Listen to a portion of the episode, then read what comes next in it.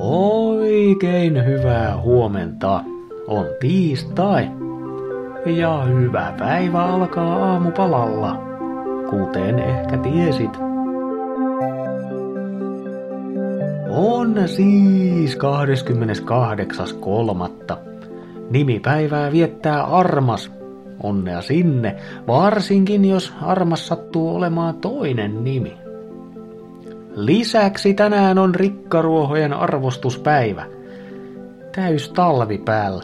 Lisäksi tänään on arvosta kissaasi päivä. Ei mulla ole kissaa. Lisäksi tänään on hiisien päivä. Tää käy. Vuodesta 2013 lähtien vietetty hiisien päivä on omistettu suomalaisen etnisen luonnonuskonnon pyhien paikkojen tutuksi tekemiselle ja suojelulle. On muuten melko kiinnostavia juttuja nuo muinaisen Suomen uskon hommat. Meillä on yllättävän rikas kulttuuriperintö. Lisätietoa osoitteessa taivaannaula.org.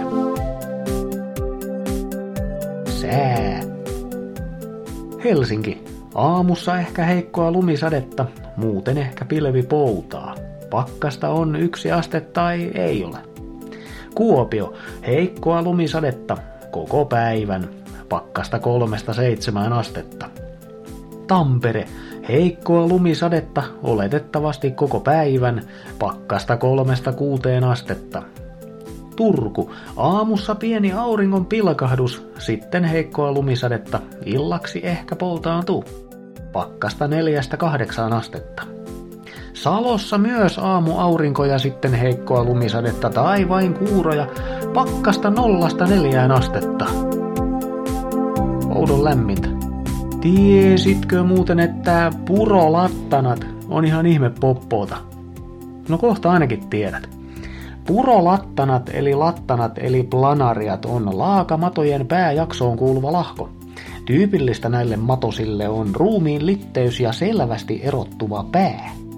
Tuossa noiden matojen motti päässä havaittiin 2013 jotain perin kummallista.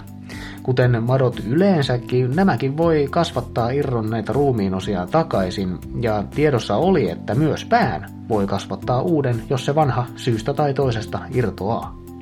Mutta se mitä 2013 havaittiin oli, että vaikka mato vaihtoi päätä, muistot pysyivät.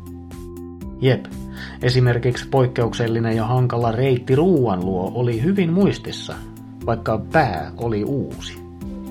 Häiritsevää.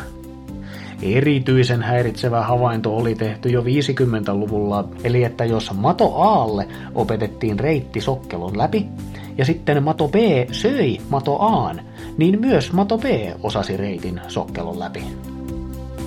Eli reittitiedot oli syötäviä ja näin syöjän muistettavissa. Näillä tiedoilla tiistaihin. Kiva, että olit mukana. Ainakin minusta. Muista, että maailmassa monta on ihmeellistä asiaa. Älä unohda ihastella. Minä olen planeettaamme ja sen eliöstöön kiintynyt Mikko ja toivotan tiedekeskeistä tiistaita just sulle.